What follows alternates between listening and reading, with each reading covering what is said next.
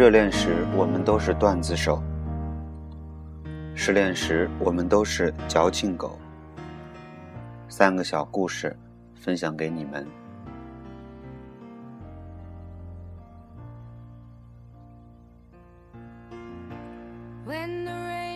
小云分手的时候，把我们都拉出来，一边胡吃海喝，一边控诉：“我操！”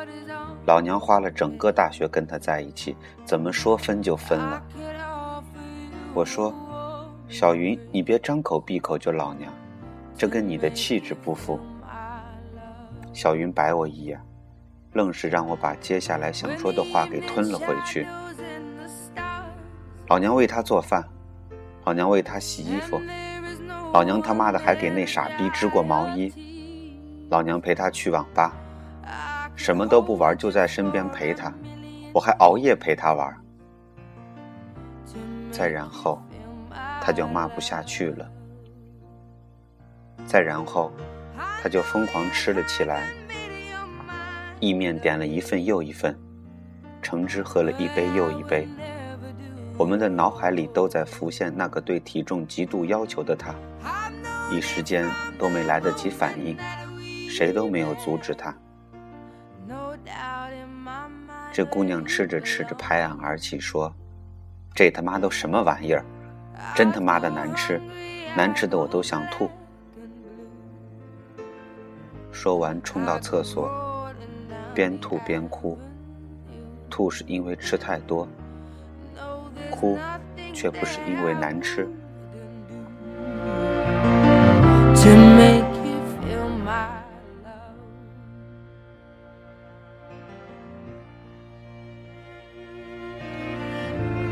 第二个故事，大嘴是我的高中同学。上次我去上海，他也来听我演讲。这厮作为一个男人，居然留起了辫子。但这不是重点，重点是这厮的辫子居然扎在头顶。我和包子吐槽了二十遍，他依旧不为所动。聚会就要喝酒，喝酒就喝啤酒。那天我们去劲吧，有个酒叫“弄死你”，大嘴毫不犹豫点了五瓶，说是想看看这酒到底能不能弄死他。本来我们几个酒量都不算小，我也没往心里去，就给自己和包子各点了三瓶。光喝酒实在无聊，我就提议玩游戏。作为一个从小到大的理科男。大嘴唰一下从包里拿出扑克牌，一脸严肃地说：“我给你们推荐一个刺激与智慧并存的游戏。”我和包子被他的表情吸引，满怀期待的等他介绍这个游戏。这次刷刷刷的在桌上摆好了四张牌，我和包子继续满怀期待的看着他。他突然一拍桌子：“四乘三加二乘六，哈哈哈！你们输了。”我们这才反应过来，这厮居然玩的是二十四点。这他娘的也太欺负包子了。不过大嘴从头到尾就赢了这一局。喝着喝着酒没了，就喝完了我和包子的酒。他说：“我喝十一瓶弄死你。”我还是活得好好的。我要打给我前任，告诉他，十一瓶弄死你都弄不死我。我和包子互看一眼，从对方的眼神中都读出了这人是神经病般的信号。但是，我们都没有劝住他。我们吞了一口唾沫，等待着狂风大雨的前来。只是电话一拨通。大嘴的声音突然温柔起来，整个过程平平淡淡，他也没提今天输惨的事儿，只是说着：“我和朋友在外头。”他问：“你过得怎么样？”他说：“那就好。”他回：“我过得特别好。”没到一分钟，两个人的对话就此结束。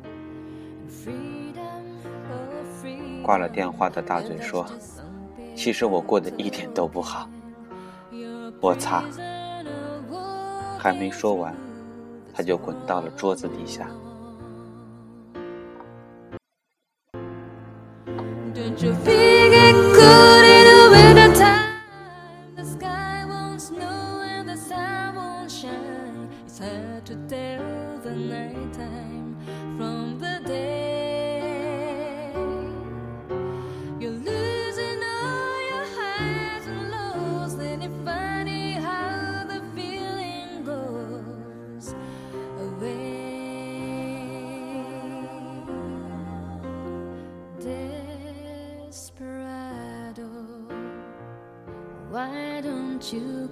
胡悠悠是我朋友中最正常的一个，不哭不闹不作死，只是常常去追演唱会。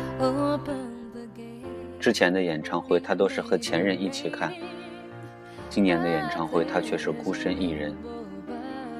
他说自己还是有时会打电话把自己想听的歌和对方分享，可最近终于忍住了。他说。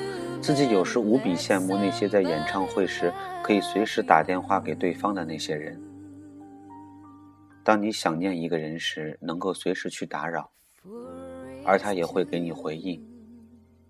这本身其实是一件很幸福的事。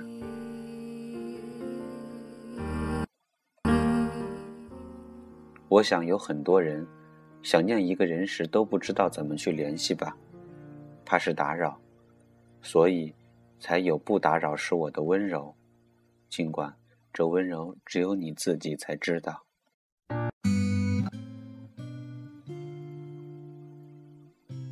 总有些人会这样，遇到一个人满心欢喜，以为遇到命中注定，却又擦肩而过。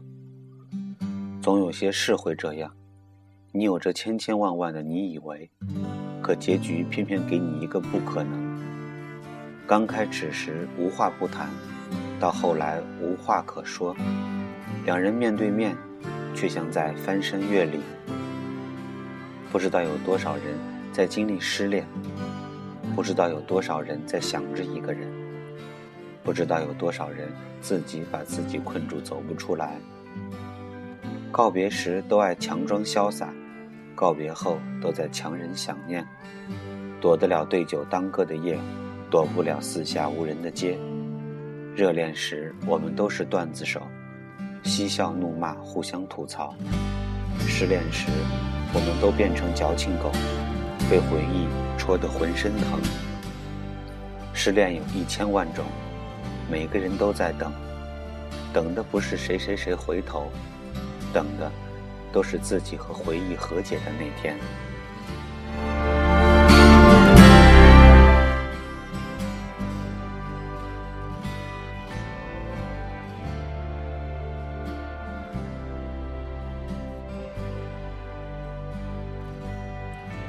三个故事讲完了，最后我想说，在需要力量的日子里，有个人出现，那么谢谢你。尽管你听不到，尽管不知道未来的你会去哪里，都感谢曾经遇见你。如果我恰好路过你身旁，给了你一些力量，那么也不需要客气。有些人相遇就是为了告别，往后的日子里。我们都不要辜负自己。如果可以，我愿一直陪在你身旁。